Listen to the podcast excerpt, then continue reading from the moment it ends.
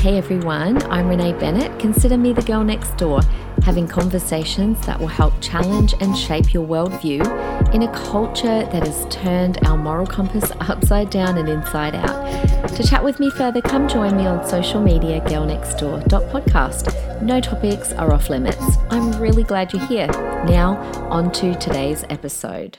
Hello, guys. I come to you with a very full heart um, tonight. I'm recording this. Yes, it's very super late. I've had a super busy day, um, but I didn't want to not record and drop an episode for you guys. Firstly, well, two reasons. I'll tell you why my heart is full in just a moment, but just on that one, many, many, many of you, after I dropped that little quiet, oh, I'm not quite sure if I'm going to continue parenthood episodes and I had a, um, quite a few of you jumping into my DMs or messaging me going in capital letters, please do not stop. And so I will not stop. I will keep going. So, uh, but the reason my heart is full, and that's by the way, that's why I'm. It's late, and even though I'm busy, I am still recording for you guys because I know you do look forward to it. But anyway, back to my heart being full. I've just come back from um, dear friends of ours who uh, go to our church and who my friend listens to this podcast, whose daughter just had her year 12 formal tonight. And um, and it was just so beautiful. And Ashton walked her into the formal, and it was so beautiful just to see everyone turning up like all of the people from our church. There were so many that turned up. If you want to check it out, go look at my personal private Instagram, which is Renee Bennett underscore, I think.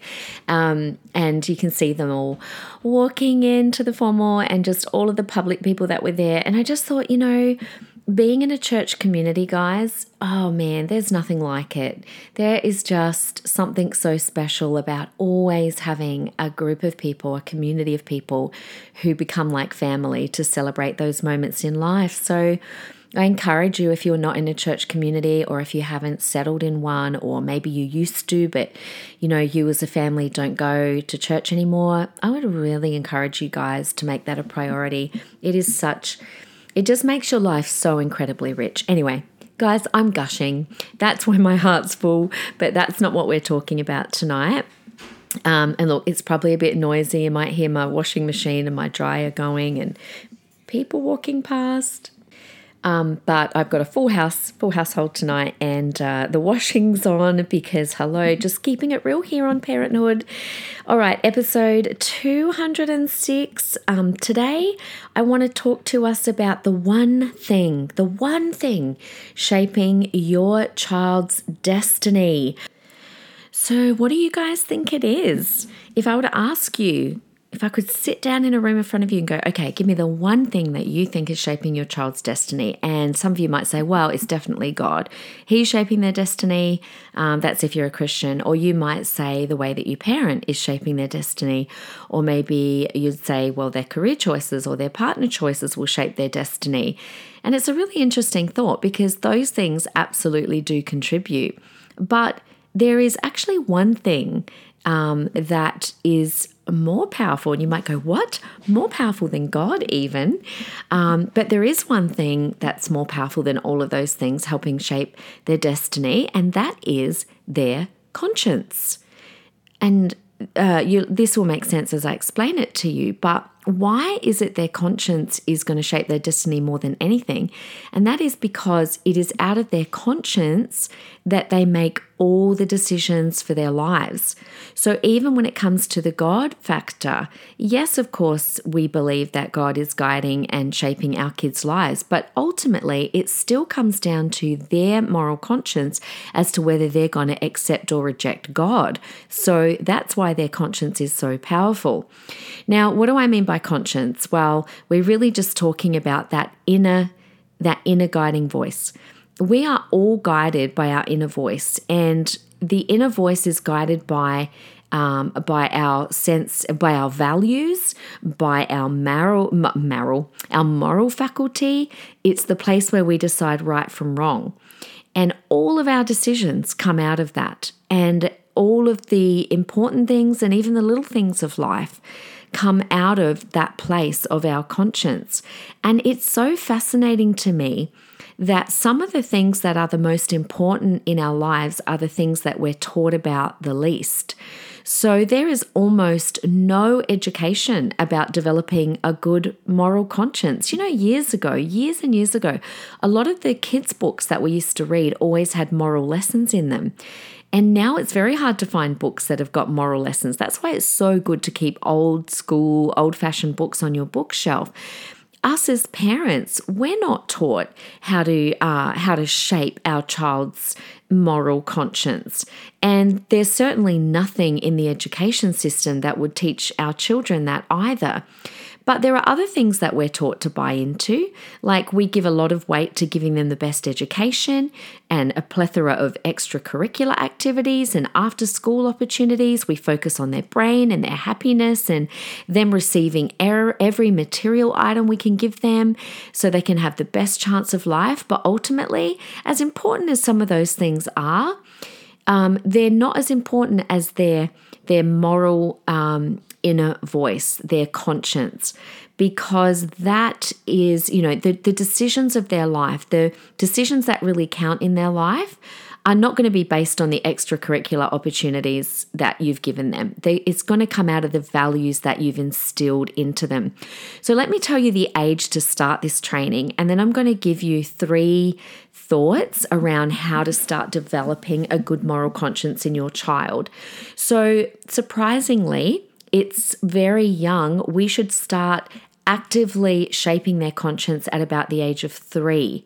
Now, the reason for that is before the age of three, you're really just guiding their outward behavior because they don't have the maturity to start grasping uh, more inward concepts. So you're just guiding their outward behavior. You're you're telling them what to do. You're telling them, you know, what not to do.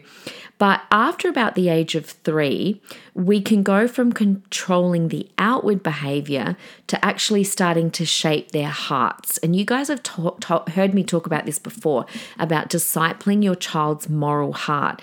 And so this is where their conscience is going to come from. Their sense of right and wrong, the the the inner voice that's going to guide them for the rest of their life is going to come down to the way that you begin to shape their inner heart responses and attitudes. And that is something something that should start at about the age of three and it should go um, for the next 12 to 15 years, really, until they're about 18. And even now, sometimes I very much feel like I'm guiding my kids in this area. So let's talk three hard facts about developing their inner conscience. The first one is this you and me, the parents, we are the architect of our child's conscience. So, in other words, we have to take responsibility because our children are not born with a conscience. They're not born with values. They're not born knowing right from wrong. Our homes are their classrooms. You, mum and dad, are their teachers. And I cannot stress this enough. It is up to us. We are the architects of, of their conscience, which is a huge responsibility because as they get older, it really depends on the effort that we've put in in those younger years. Now, I've had mums write into me before about how concerned they are with their with their teenagers. Then they say to me they lie or they're deceptive or, or they're rebellious. And I find it really hard when they ask me what should they do because really I know in my heart, but I don't want to say it to them because it just sounds so brutal. But but if your child is deceptive at the age of 12, that's because um, we as the parent have not taken the responsibility to shape that moral conscience when they were two, three, four, five, and six. And again, I say this all the time what you sow into your child and the way that you shape them um, and what you put into them when they're three, four, five, you are going to reap when they're 13, 14, 15. I had a mum once writing into me asking me for, advi- for advice and you know, I said to her, "Your child," because she said to me, both of her teenagers were were um, were terribly um, dishonest with her and would lie. And I said to her, I'm telling you, that would not have happened overnight. But no matter what I said to her, she just did not want to take the advice. And in my mind, I thought, well, there you go, there's half the problem. A mum that doesn't want to take responsibility, and now the kids are passing the buck too. But our kids are not born liars. They don't, and they don't learn to lie overnight. They have been doing this in front of your eyes for years. They're not born deceptive, and neither do they become deceptive overnight. So it's your and my job. I'll give you a really practical example. When Liam was little, he was a really bad sleeper. He was born a bad sleeper. He was born crying and he cried nonstop for about the next three years. Now, I could have looked at him and said, Oh no, my child's a terrible sleeper. And I could have blamed his age or his personality. But I remember thinking, okay, I'm going to take responsibility. My child might be a poor sleeper, but it's my job as his parent to train him into better habits. And so, if I chose not to train him into better habits, then if my child, if Liam still could not sleep and still was a bad sleeper at 10 and 11 and 12, it wouldn't be fair to blame him or his personality. I should have taken, I would take responsibility for that and say, well, I didn't do my job as a parent when he was younger. Now, one way that you can know how well developed your child's conscience is, is what do they do when you're not present to guide them? That's a really good test when they don't think you're looking or you're actually not there. Um, how do they respond in different life situations? Now, your child is not always going to get it right. Of course, that's because they're children and we need to allow them to be children and make mistakes. But a child that's been raised to have a good conscience, they will fess up to you. They will want to talk to you about that. So I remember one of my boys who played a lot outside with um, one of our other neighbor boys, and he came in for dinner one night, and later on he said to me, oh, mum, we were going up and down the road, knocking on neighbors' doors and running away. And I could tell that he was pretending to tell me like it was funny, but I knew from his face that he was like, uh oh, am I, I don't think that was the right thing to do. And so kind of was tentatively, you know, bringing it up. And one of the neighbor boys was actually quite naughty um, and used to sometimes influence him to do those kinds of things. But rather than me freaking out, I was like, okay, this gives me plenty of opportunity to help me train my son's conscience. And so we would talk about that. Um, but the problem is these days, the message on social media is that shame and guilt are such terrible things. And of course, they can be, but a, a little bit of guilt can be good because they are, um, guilt can be, a good guilt is a, is a guider of moral behavior, and we need a little bit of that. So it's not bad for your kids to feel some guilt. Okay, so that's the first one, okay? That their conscience is shaped by you, you're the architect, and we need to shape it um, carefully and intentionally. The second thought about developing their conscience is that a and I think I actually just covered it a little bit then, but a properly working conscience can be observed in everyday life. Okay, and if it can be observed in everyday life, then it can also be developed in everyday life. So you don't need to wait for the big ticket items to see if your child has a good working conscience. A good conscience is instilled in our children in a thousand little ways. And when it comes to their conscience, all the little things count. So we need to take note and be observant of all the little things, the little behaviors, the little responses. And similarly, every day you will be able to find examples of a not so well trained conscience. So, normally the advice is don't sweat the little things, right? Well, let's turn that around. When it comes to their conscience, I say do sweat the little things. All the little things count.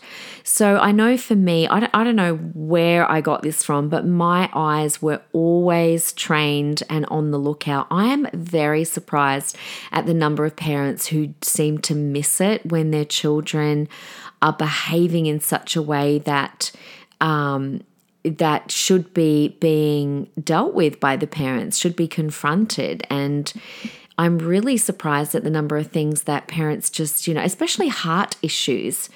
Um, it, and it's really concerning. So, you know, it's all the little things like, and I've said this example before, but if I've said to my kids, don't open your report card until you get in the car, well, it's only their conscience that's going to keep them from doing that. Or if I say, hey, no biscuits before dinner, and then, you know, my child sneaks into the pantry quietly and takes one, well, then I know that they've got a poorly working conscience. So they're just two little examples, but look out on the everyday little things um, because you're going to see it in a thousand ways um, how your child is being guided by their conscience.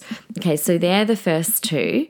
The third one is, um, and this is a real practical uh, key here, but we shape their we shape their conscience by combining two things. We combine their outward the outward behavior expectation with the why.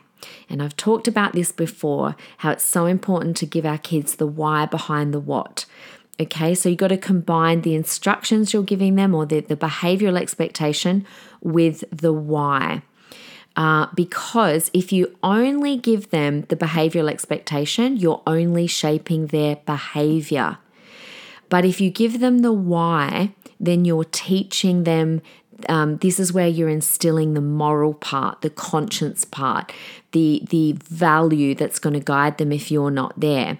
So, for example, if you tell a child, "Don't pick the flowers when we go for a walk," rather than just saying, "Hey, don't pick the flowers," if you're going to train their conscience, you would say, we don't pick the flowers because that is not our garden. Can you see the difference? You know, that garden belongs to Mrs. Johns, our neighbor. So, what that does is this helps our child transition from external authority to internal authority. Okay, so external authority is just them obeying us and what we tell them to do. Internal authority is them having their own um, set of values that they start to live by. So they start being becoming their own um, authority, if that makes sense.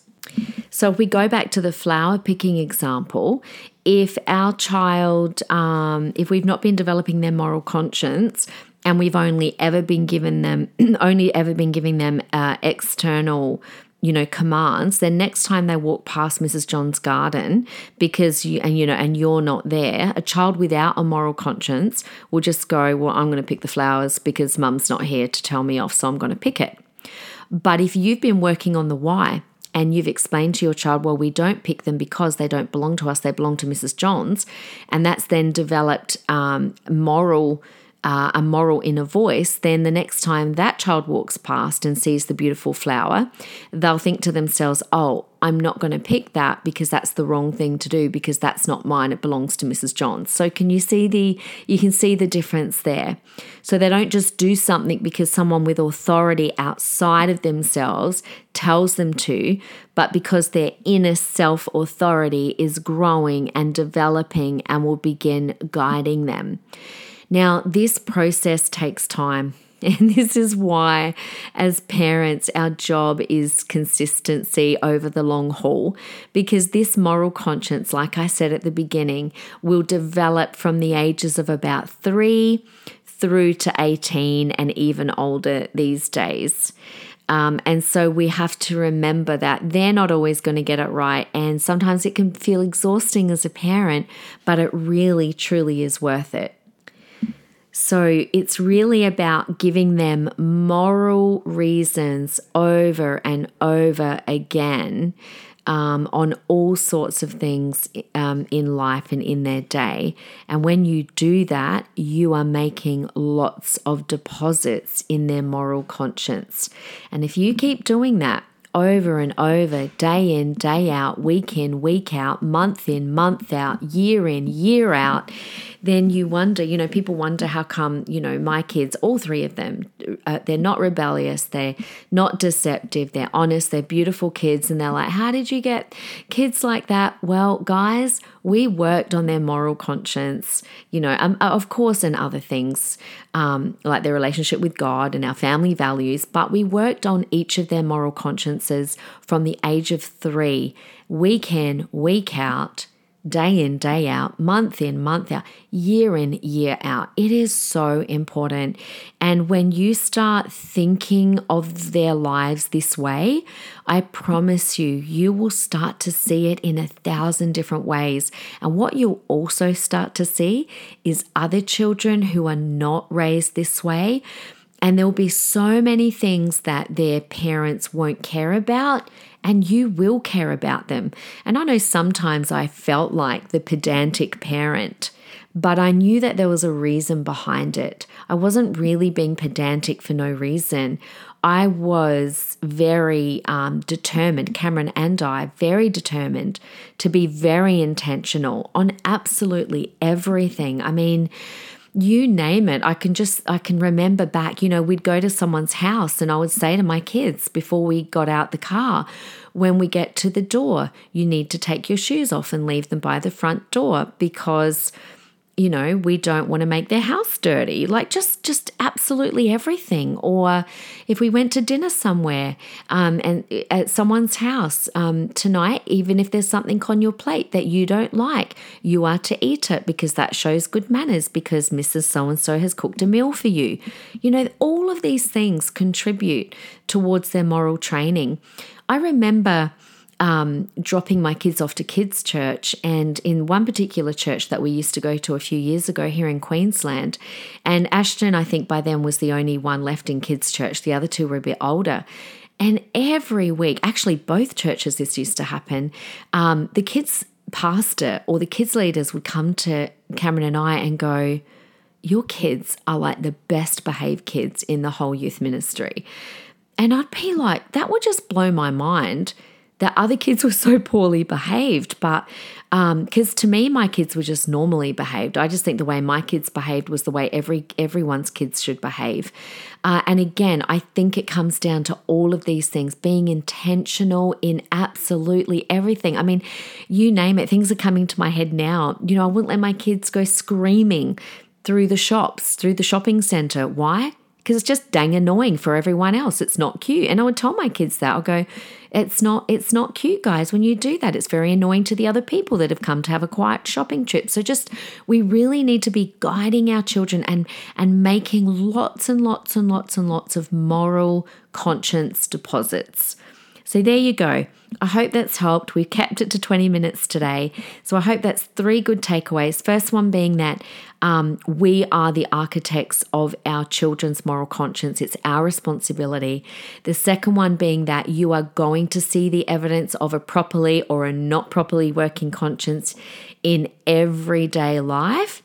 And thirdly, that the way to shape it is by giving that them that combination of the behavioral expectation but then teaching them the why, because that's how you instill the value, the inner authority, not just the external authority, so that when you're not with them, they're going to be guided by what you've placed inside of them, not by what they're being told to do. So there you go. So thank you for joining me again. Wonderful, amazing GND tribe. I love you guys so much. Um, have a wonderful week, and I will see you next Wednesday for whatever I decide to do then. Until then, have a wonderful week. Bye.